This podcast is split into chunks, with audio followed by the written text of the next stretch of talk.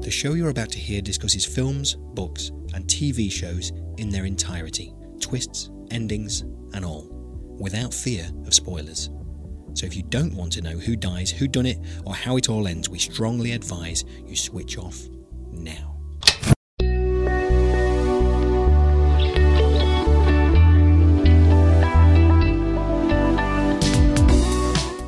I'm Paul Tyler, and welcome to Spoiler, the show which reviews movies, books, and TV series in their entirety.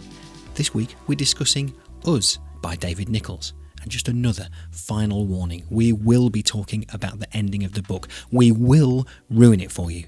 So if you haven't already, go away, read the book, and then come back to us afterwards. Have they gone? Right, on with the show.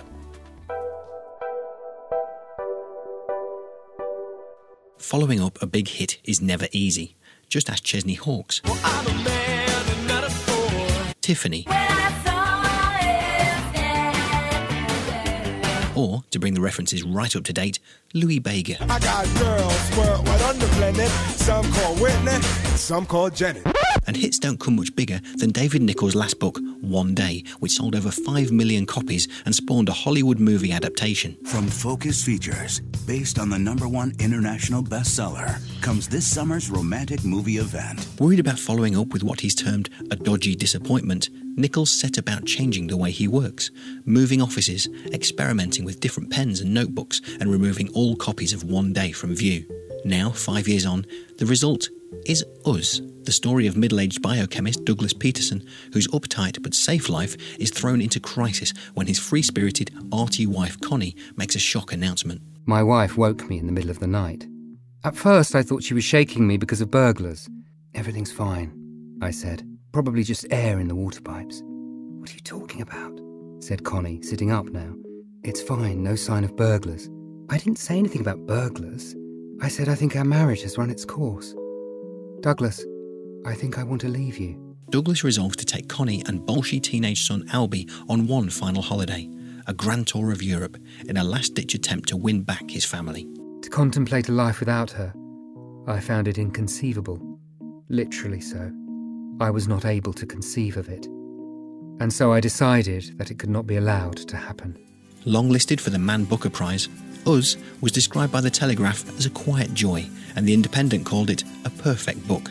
But can it emerge from the colossal shadow of one day's success? There's a saying, cited in popular song, that if you love someone, you must set them free.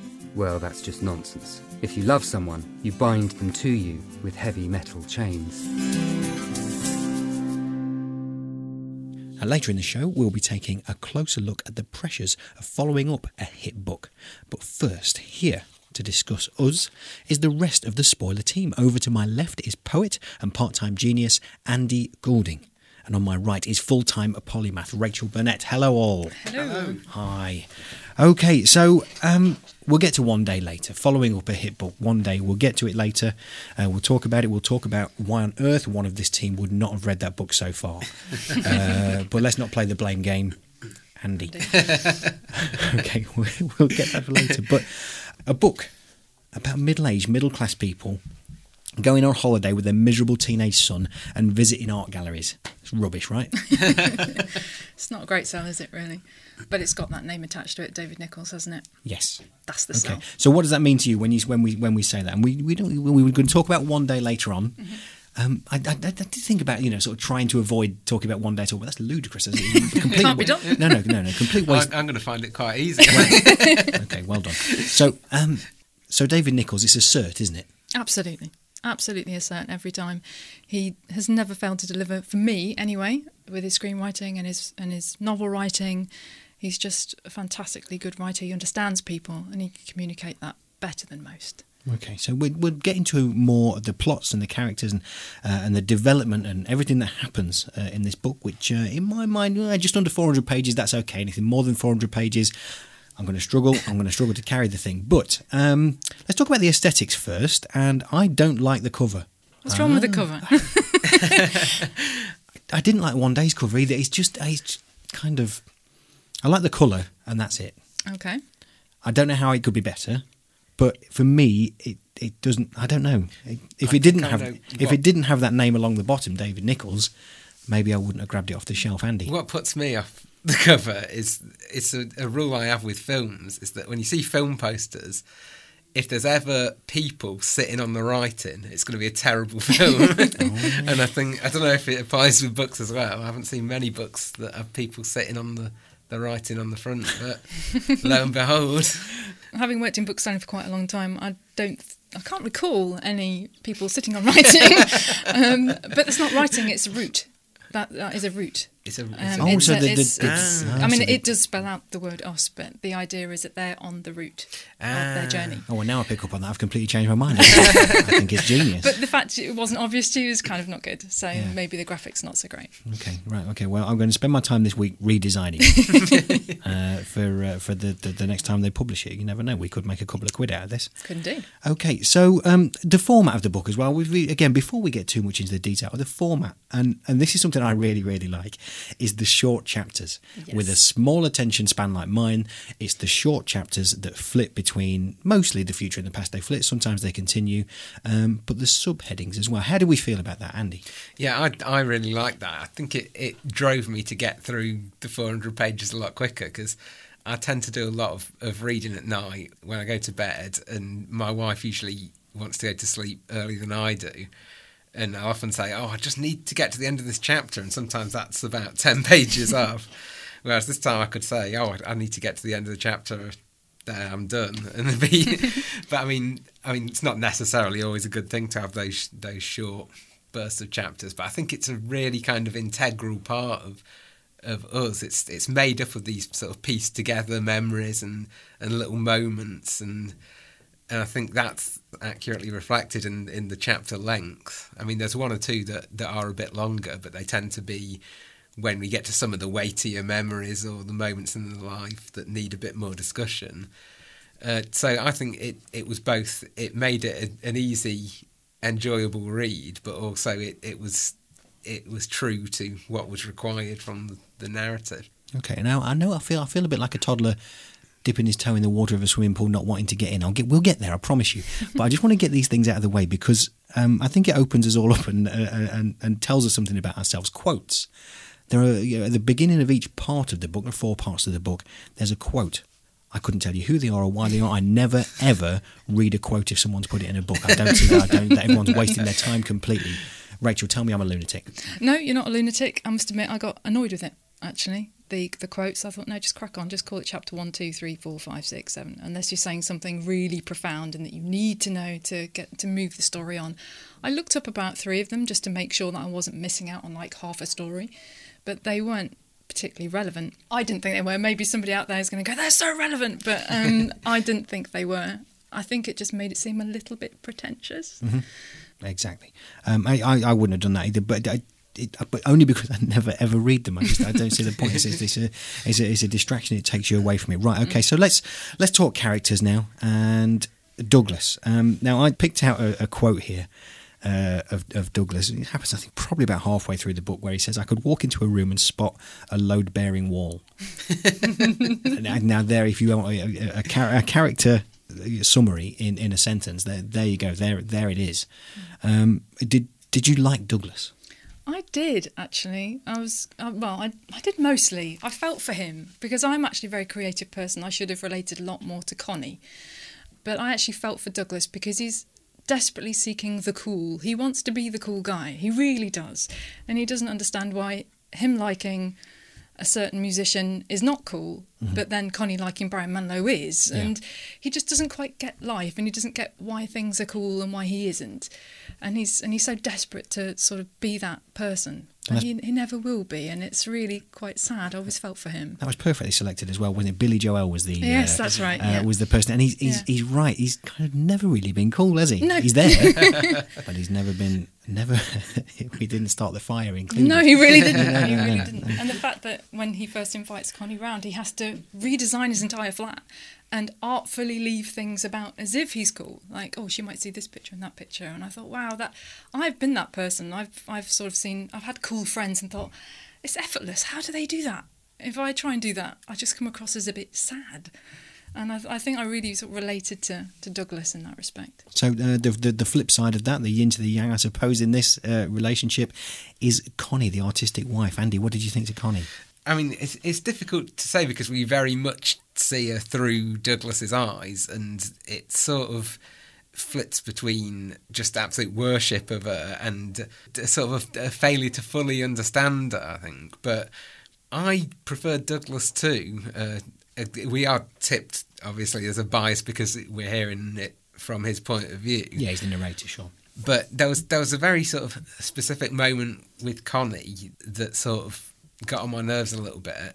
I'm not sure what David Nicholls was trying to do with it, but there's a there's a scene where Douglas talks about love and talks about how it could be just a sort of chemical reaction and how it can be seen seen as as not necessarily this this mystical thing that's beyond our contemplation and she gets angry with him. Connie attacks him and says, "Don't say that in front of Albie and don't. Why do you have to take the fun out of everything?" And to me, that kind of encapsulated what I liked and didn't like about Connie. Because I mean, I'm I'm very much a sort of romantic as well, but she seemed to be quite closed off to Douglas's point of view if it didn't fit in with her exact view of things. So demystifying something that she holds really strong opinions on, she she wasn't having any of it. And I don't know if David Nicholls was was showing Connie in a bad light there on purpose, or if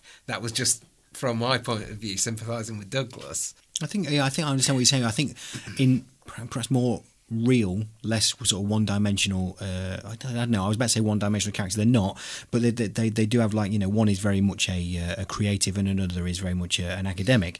Um, I, I, think if those two people were married, they might mingle together a bit more and and, and sort of come together and, and you know. Yeah. I don't know, just grow together. But maybe that's that's what didn't happen in this relationship, which is why you know they they, they sort of stuck to their guns. Although Douglas did try, but just couldn't couldn't achieve. Uh, I, I, suppose what what he desired to achieve. But there's there's a question to say why should he? Why should he mm. change so much? You know. Absolutely. Uh, let's go. Um, so let's move on. I, what I quite liked about the um, about this was the, the locations. Um, it's not it's not set in one place, so the, it's, it's constantly moving.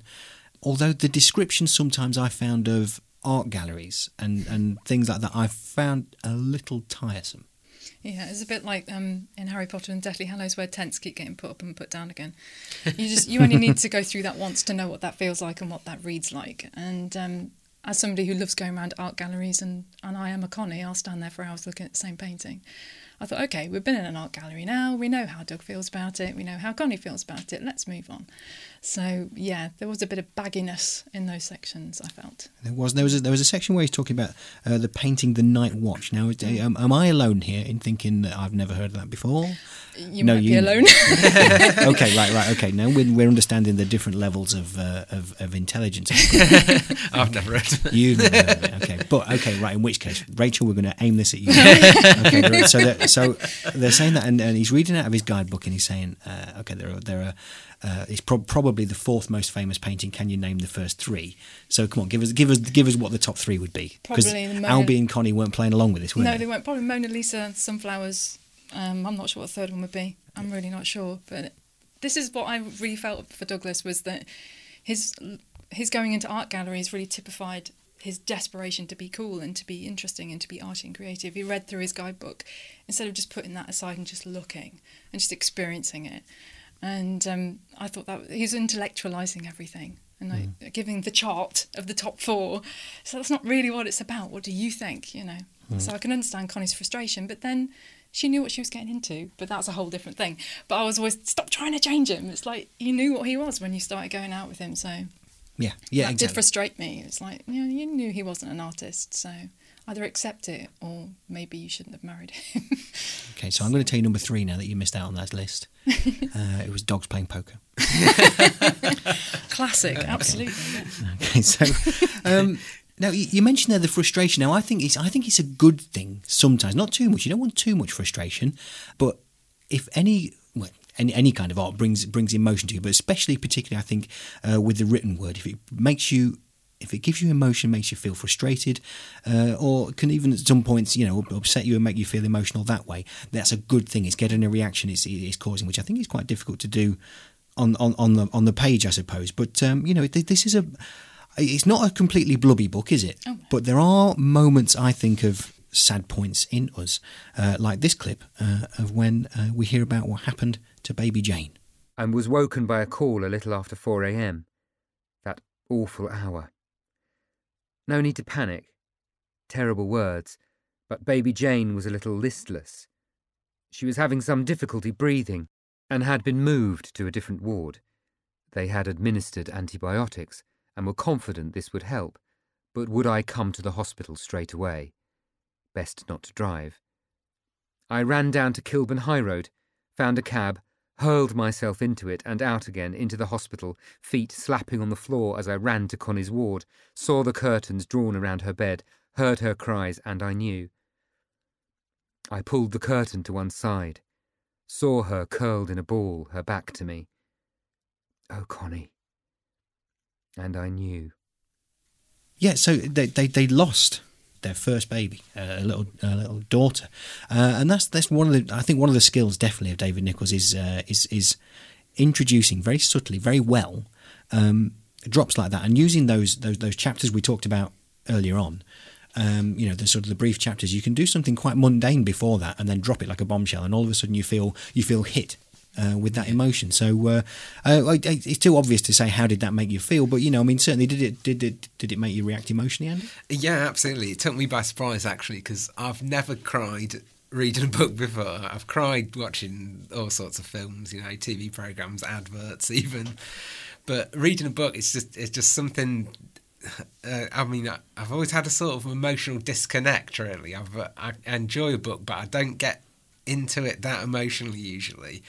But somehow this just I, I, what it is, I think, is that I think I'm uh, about the right age for this book to have as much emotional impact as it possibly could, because I've I've had that kind of that wild but slightly awkward youth that we talk about in flashback, and um, I'm 33. I just got married last year, and I'm on the cusp of of thinking about starting a family and that sort of thing, and so that sort of hypothetical idea is swimming around in my head when I'm reading this, and I'm thinking, I'm, I'm putting myself in Douglas's shoes and thinking how awful it, it would be.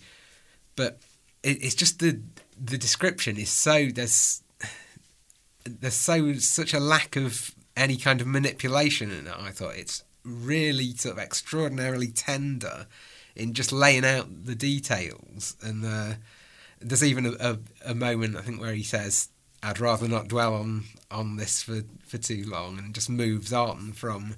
I think it was when they get to spend time with the corpse of the, the baby, and somehow David Nicholls has managed to.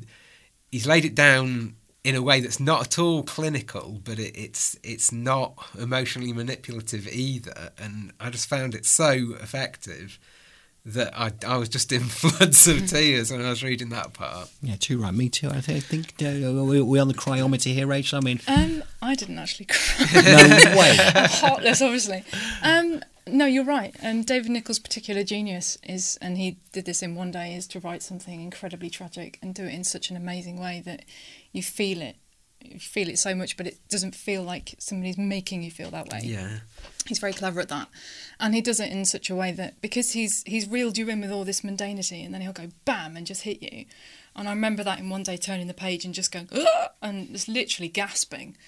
Um, I didn't get that with this, possibly because I saw it coming. Um, Well, I think- was I think there were hints to for it before. Oh, there were There is, yeah, definitely. yeah. But, And- it is- they- but to come to that description at that point, um, and it was later on in the book where they really did it in, in, in detail, and that's when you got to know the characters and you Yeah. start to have either either sympathy, empathy, or however you felt about the characters. You'd certainly connected with them by that point, and that's Yeah. that's the exactly the right thing to do. It you know it might be a bit by numbers, but it's exactly the right Oh, thing to no, do. Absolutely. Yeah, I think because he's been a screenwriter as well, I think he pays his books a bit filmically. And that would be the scene where you'd naturally put something and you've got used characters, the arc's doing this, and so you go bang. And it definitely worked. I mean, okay, I didn't cry, but that didn't mean I wasn't moved by it, because I was. Um, and I think there is, I was going to talk about this as a possible theme for this show, is that um, when you read books and when you watch films, where you are at the stage in your life, how it affects you. I'm a single person, I have no children, no thoughts of having children. Am I reading it differently to the way you're reading it, Andy? Probably yes, because Yeah. you are in the Douglas's situation. Whereas I'm not in any of that situation. so I've sort of distanced myself from the idea of ever having children or having family. So there's probably an emotional disconnect there anyway for me. Yeah. Um, so yeah, I thought I thought it was quite interesting when you when you emailed us before this and said, "Oh, I, I cried," and I knew which bit it would be, and I thought I was questioning myself, why did I not cry? but um, yeah, it's it is interesting to sort of see whereabouts. I mean, obviously, Paul, you cried, Yes. um, and you're a father. Yeah, yeah, So- absolutely. Well, you know, I mean, a bit of self-disclosure, which I'm not. uh, Well, years ago, I would never have talked about it, but uh, I had a nephew in a, in, a, in a not exactly similar scenario, but when he writes about spending time with the corpse, and that that's what we did, and just actually saying that with that out loud now seems a bit weird, but it's true, and it, it happens, and something happens in that room and you're not sure what it was. Sometimes I, I don't even think I was there, and sometimes I remember it clear as day. Uh, and it's so subtly done, so well done that you know that, someone's actually been there. And yeah, yeah. I mean, you know, I was in tears of that, but I was also in tears because I was in in with the characters as well. You know, I was I was in the hole digging with them rather than at the top uh, looking down. But uh, but when you talk about about crying there, and Andy, you mentioned TV shows and and commercials, and yeah, I mean this is it. I, you know, we, we can open this, the book on this. We're into our second program now. I'm 39, uh, a, a couple, a couple of kids in, and I made a list this week. This this is very much turning now into the section of the program where Paul tells us what he did with his week. Um, uh, in in the last episode, I played on uh, my youngest drum kit. In this one, I made a list on my phone. I've just got my phone out here. I made a list on the notes section of my phone um, about. I was, going to do a top ten, but I don't think this is in any particular order of the TV programs, and I've, I've narrowed it down to TV programs or well adverts or things that appear on the TV. Let's put it that way. Uh, of the things that I cry out on a regular basis. These these are the things that I get. Sometimes dewy eyed. Sometimes I have to leave the room uh, for fear of everyone ch- laughing at me. Okay, right. So I'll just read down the list, no particular order. Uh, although I think probably the last one is a given. Um, so number ten, that advert where the woman that works at the bank finds that scarf and gives the Oh, boy, no. gives it to his dad, and then gives it back to him once he's had a baby, and then he goes and loses it. I was hoping that wasn't going to be in there. No way. that that is that to me is the uh, the other end of the scale, the extent of the emotional It's like manipulation. Yeah, yeah, yeah, yeah. But and also, he- they've won. They've his- got me. It's his treasured scarf, and he just leaves it on a bus. I, I don't know. really get how that happens. I know, I know, I know. But something Sorry, I've that. got quite angry about that. I mean- Calm yourself, lost Andy. control you- myself. Would you like a drink? Are you okay? I'm good. Good. Okay.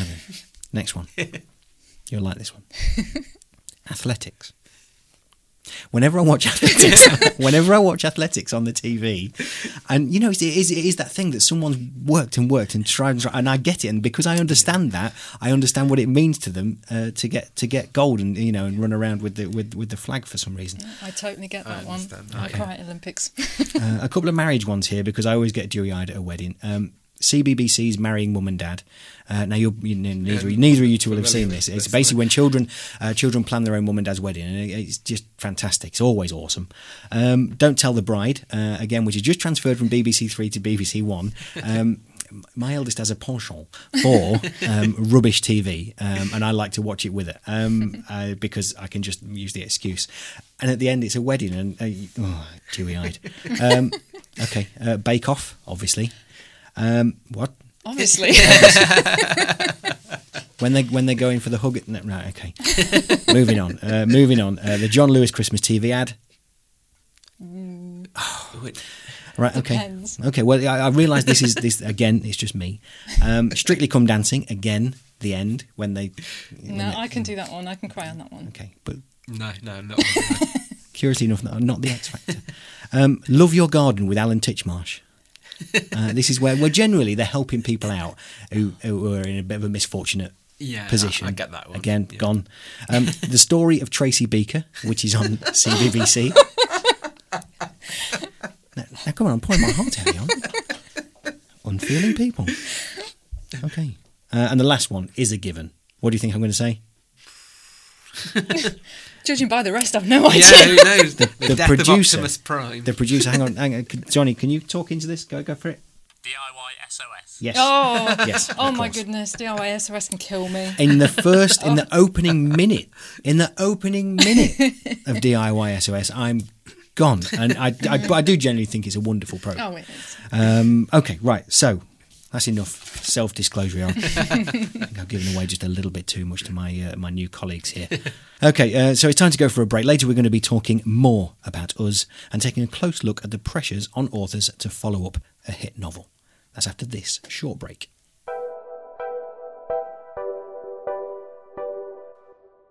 Hope you're enjoying the show so far. If you are and you fancy helping us produce more by contributing to our coffee and cake fund, there are lots of ways you can do that. You can help the show by visiting our webpage, spoilerpodcast.co.uk, clicking on the donate button and giving whatever you think we're worth. Alternatively, if you're planning on buying anything from Amazon, you can do that via the links on our website and we'll get a few pennies each time. That's spoilerpodcast.co.uk. Or you can help us out for free and get yourself an audiobook of your choice into the bargain by signing up for a free 30 day trial with Audible via the link on our website. Audible have the world's largest selection of audiobooks, including Us by David Nicholls from Whole Story Audiobooks, which you've heard clips from in this very show. Although, of course, you'll already have read Us, otherwise, why on earth would you be listening to this podcast? Unless, of course, you're using this program to pretend you've read something, it's perhaps easier to listen to a half hour podcast so you can talk about the ending and look clever at work. But all of David Nicholls' previous books are there too, including Starter for 10, The Understudy, and of course, One Day. You can cancel your membership at any time within 30 days and you won't pay a penny, but you still get to keep your free audiobook. Just go to spoilerpodcast.co.uk and click on the Audible trial ad on the left hand side. We get a few quid each time someone signs up via our link, which will help keep our producer Johnny supplied with C90 cassettes for his ghetto blaster. Now, back to the show. While there was breath in my body, she would never lack sufficient AA batteries. Okay, so welcome back. You're listening to Spoiler, uh, where we discuss the whole of a subject, and this time we're discussing the novel Us by David Nicholls. Uh, so, very much even at this point now, we are going to be talking about the ending of the book. So, if you've not read it, uh, go away and come back when you have. Okay, so let's let's we talked about the two, I, I think, the main characters, uh, Douglas and Connie.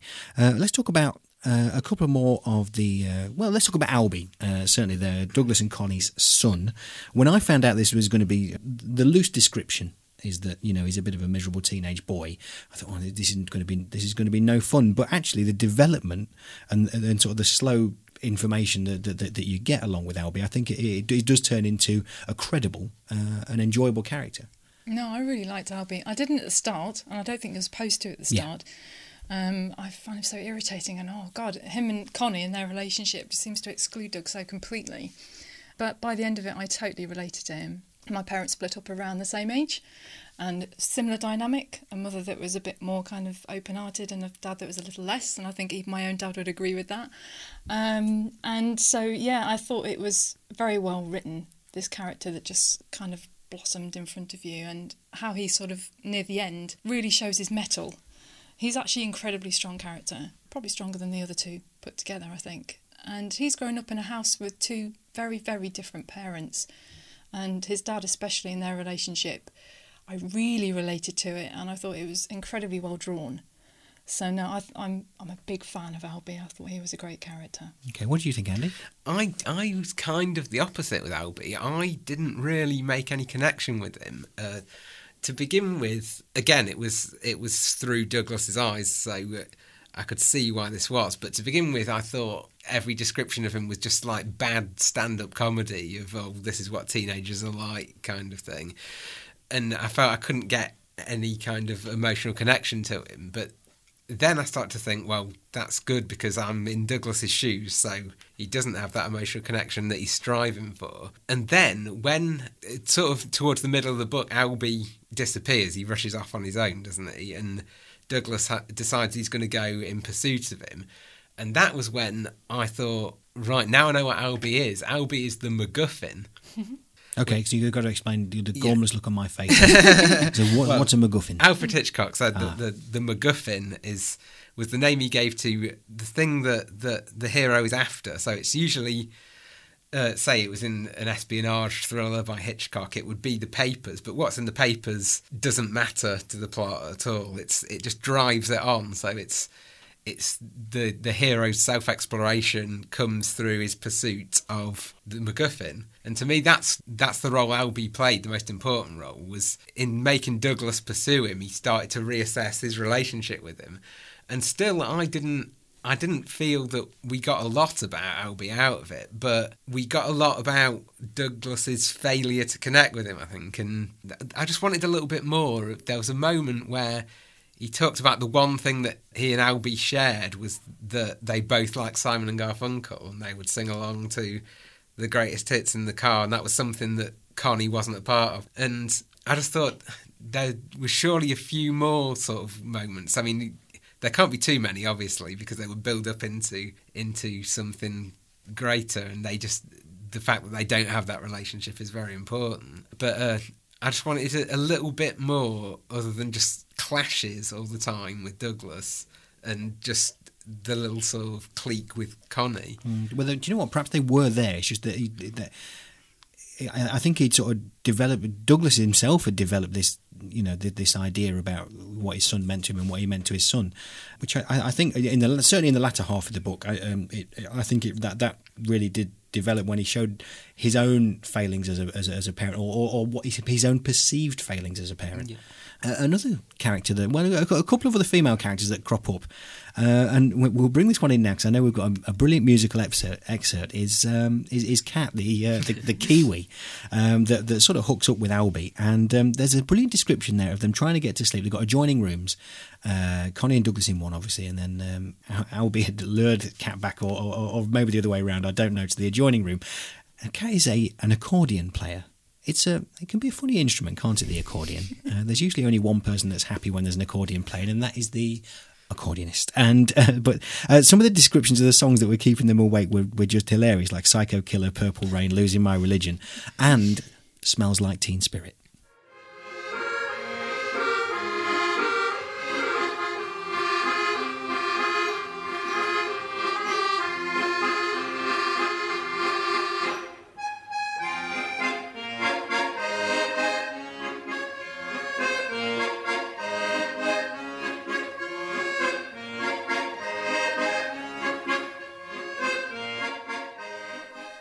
Okay, so um, I know I'm getting the uh, the spoiler team for Christmas, and that's uh, the accordion's greatest greatest hits.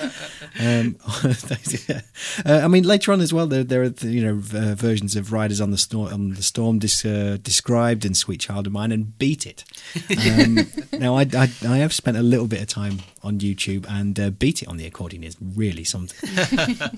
Okay, so uh, so that aside, there was another character as well, um, significant character, I think, as in Freya, uh, the dentist, the Danish dentist as well. Uh, so, uh, what did you think to her? I really liked her as a character, and as soon as she came in, I thought, oh, Douglas, this is somebody that actually might get you. But obviously, at that point, we're still half rooting for him and Connie to maybe work it out. So I felt a bit. I was torn. I was like, mm, there's a bit of light here for you, Douglas, and somebody that might get you. But how much do you really love Connie, and how much of this is really just you being tenacious and hanging on to something because you've been hanging on to it for so long you don't know anything else? So she she was a strange, conflicting character for me, but I did really like her as a character, and I thought she'd be good for him. Yeah, I thought so. I, I never knew where it was going to go, what was go- what was going to happen. I liked that, and that, that really kept me turning the pages. I think. So let, us get towards the ending now. And uh, Douglas has a heart attack, doesn't he? Um, how did you feel at, at, at that point, Andy, when Douglas has a heart attack and Albie comes to the rescue? Um, uh, I mean that it got a bit surreal for me at that part because I mean the heart attack is brought about by multiple jellyfish stings, isn't it? and uh, I really thought, where is this? Where is it going at this point? I was, uh, I think it's in retrospect, I think it's an interesting way to go, but it felt a little bit like it, it was a crescendo that was just sort of crowbarred in there to get this this moment between him and Albie. I would have preferred it if I mean, you couldn't have really just given him a, a natural causes heart attack, but a slightly, just a slightly less flamboyant cause of of a serious medical emergency for Douglas, where Albie could step in. I mean, there's so many big events throughout the book. This was one of the things that I didn't like about it initially was that they were travelling around. There was all these these big sort of comedic things happening, and it started to feel a little bit like National Lampoon's Vacation to me, which you know, So every every city you go to, something something happens where you have to run away yeah, from. yeah, and uh, that that kind of went away. But I just I just think I would have I would have liked it to be a bit a bit of a smaller incident that brought about this emotional climax between Douglas and Albie. Okay, well, I, I would- it was it was kind of, I suppose, in a way, falsely set up uh, to bring uh, then a reunion between uh, Douglas and Connie and them to spend some time because he couldn't go anywhere. He'd had a heart attack, so he's kind of stranded in Barcelona. And if you're going to be stranded anyway, you might as well be stranded in Barcelona. And at that point, how were you? How were you feeling? Were you thinking, "Oh, don't chicken out, don't chicken out on this ending"? Or I mean, were you thinking, "Oh, I'd really like them to be together"? By that point, I didn't want them to be together. I didn't think they were well suited. I thought Connie was not really able to accept Douglas for who he was. Douglas was going to be striving for the rest of his life to feel like he deserved her, and I didn't want him to feel like that for the rest of his life. Um, I thought actually what came through for me by the end of it was the important thing for Doug was that he got his relationship with his son back and that he made some sort of connection with him. I thought that was the important relationship in the end. So, yeah, I sort of thought, mm, no, just let it peter out. and it kind of did. So, and it, and it did, and uh, that, that's I think that's probably the, the, the best the best way it could go. Uh, you know, sort of certainly plot wise. Uh, but you at that point were you thinking the same as me? Don't chicken out on this. Don't chicken out. Don't have no, a happy totally. ending. Well, this is the thing. If you if you're a veteran David Nicholls fan, which I am, you know he won't do that. Yeah. You know he's brave, and he will go for an ending that is possibly not what people expect or want. So I thought, no, you're not going to chicken out on this. You are going to do what I think you're going to do, and he did, which was really good. And and was exactly what I wanted him to do. So Andy, describe to us. Describe that last page to us. Well, the last page is just the name, isn't it, of uh, of Freya. He's, he's typing her name into a, a search engine to uh, to look her up. We we know from earlier in the book that, that Douglas is a whiz on online search engines, and uh, and so he's typing in, in Freya's name as a, a possible new beginning for him. And the, the last page is just that title and a, a blank page underneath. So in a way, saying that he's got this this future is unwritten. But I have to say, I didn't really like it. No. I it's going to sound a bit bru- brutal, but I wanted to just leave Douglas in the, the turmoil of the broken relationship, and not not because I, I want, want the poor guy to suffer. I know. I mean, I don't cry at the lost scarf advert. I don't. But I, I felt the same as you, Rachael. The important thing wasn't the marriage; it was the relationship with Albie, and for me, that should have been enough for the ending. So to me, that was a sort of tacked on, sort of you know what, folks, it'll be all right kind of ending that. I, I just it, it felt like too too neat and sort of patterned an ending to say it's okay. We've set him up for another relationship now. I mean, it doesn't say it's definitely going to happen, but I could have done without Freya in it at all, to be honest. I think she was a very well written character, but I think she was an unnecessary diversion. And the whole time he spent with her, I was just wanting him to go get away from her, and I didn't.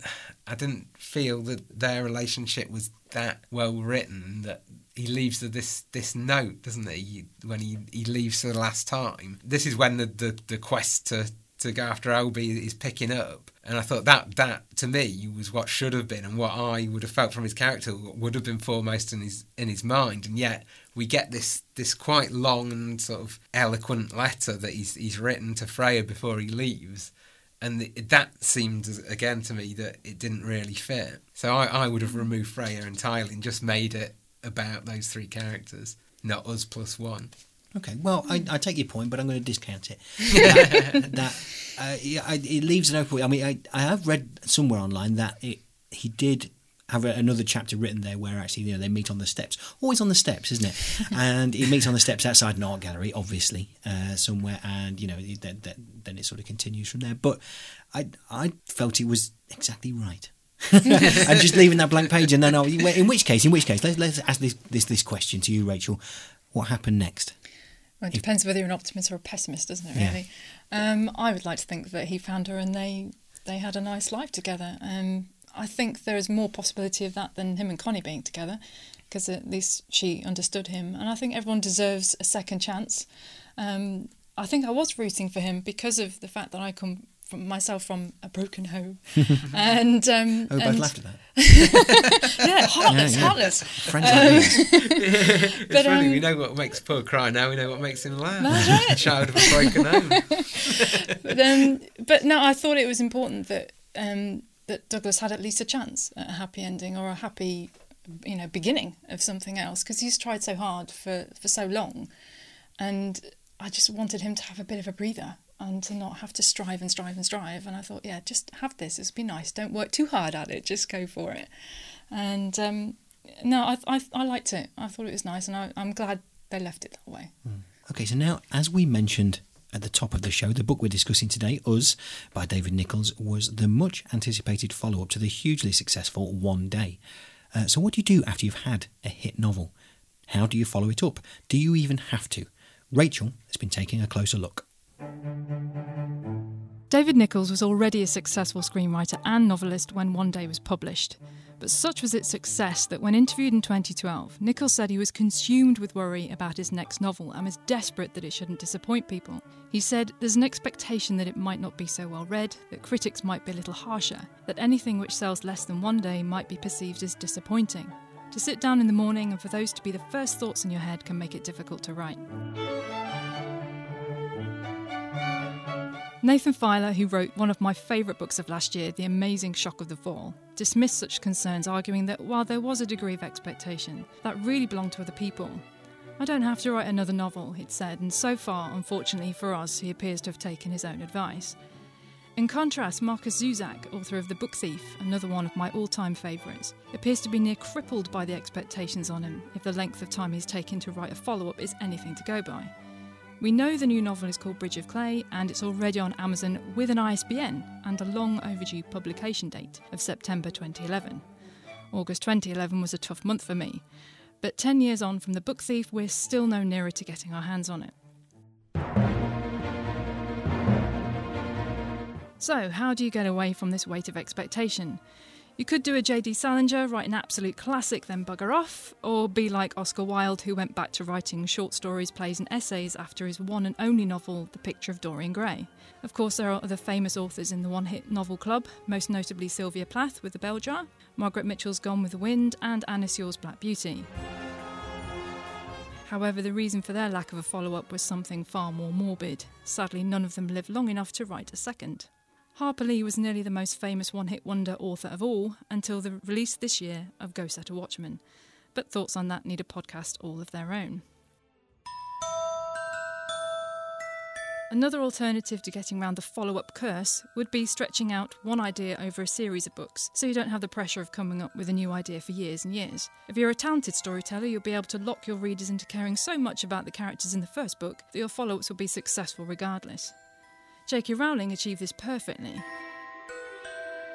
I don't believe while writing the Harry Potter books that she was ever under the kind of pressure that someone like David Nicholls was after One Day. The books weren't an instant hit, so there wasn't a widely successful book to follow up until Prisoner of Azkaban, by which point her readers were so enamoured with Harry et al. that they wouldn't have cared if she'd written the next book in her sleep and published it on a postcard.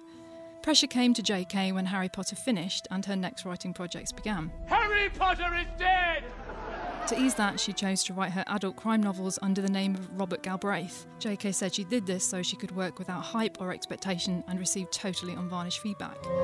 In contrast, the expectations on The Casual Vacancy, which was published under her own name, were immense and justified her previous use of a pseudonym.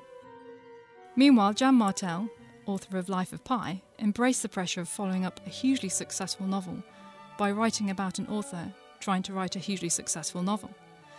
Beatrice and Virgil wasn't as commercially successful as Life of Pi, but it was well received critically and in no way a disappointment. So, while the pressure of the follow up is clearly considerable, I'm hugely relieved that most writers are able to brave it and keep on writing. After all, just imagine if Tolkien had written The Hobbit and declared himself done. Whatever would Peter Jackson have done with his time? I didn't think it would end this way. No, the journey doesn't end here.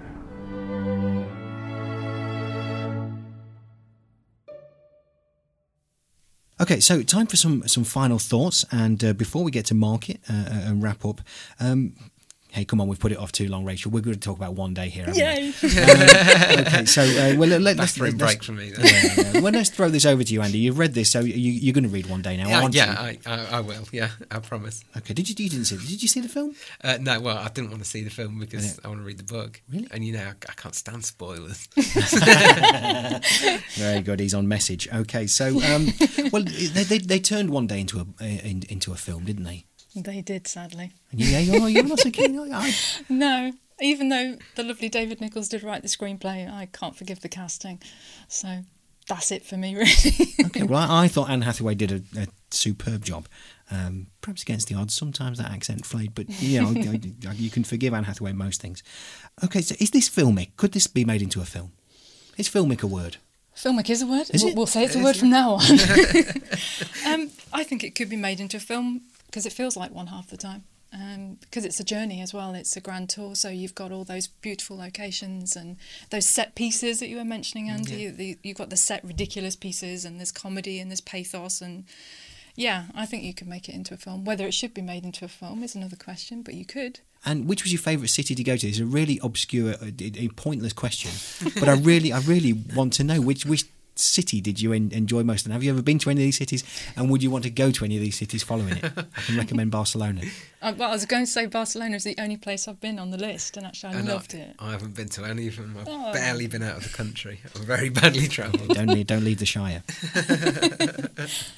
okay, uh, right. So marks on this one. Um, I think initially we said we were going to say how long did it take you to read, which I think is some kind of measure, some kind of mark as to as to how you read it. However, uh, I think we're going to introduce a new scale.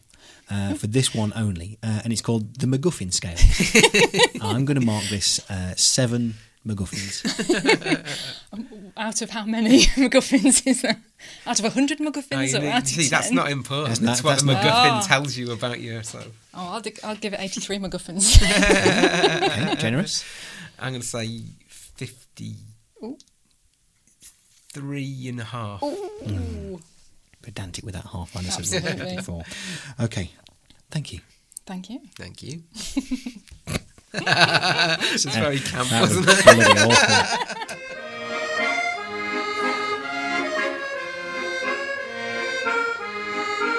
You've been listening to Spoiler, hosted by me, Paul Tyler, with Andy Goulding and Rachael Burnett. Our theme music is by Aaron Butcher, and excerpts from Us, read by Justin Salinger, came from Whole Story audiobooks. The brilliant French accordion version of Smells Like Teen Spirit you're currently listening to is by Alexa Sage. Find out more about Alexa at frenchaccordion.co.uk. If you've enjoyed the show and you would like to support us, you can go to our website, spoilerpodcast.co.uk. Click on the donate button and give us whatever you think we're worth. You can also sign up for a free 30 day trial with Audible and get yourself a free audiobook by going to spoilerpodcast.co.uk and clicking on the Audible trial banner on the left hand side. Alternatively, if you're planning on buying anything from Amazon, do it via the links on our website and we'll get a few pennies commission to keep us supplied with the coffee and cake. Or you can help us out simply by telling your friends about us, sharing links to our show, or writing a nice review on iTunes. Next time on Spoiler, we'll be asking why those hoverboards we were promised haven't been invented yet as we binge watch the entire Back to the Future trilogy. Ooh, suddenly the future's looking a whole lot better. If you'd like to contact us about anything else, you can email hello at spoilerpodcast.co.uk.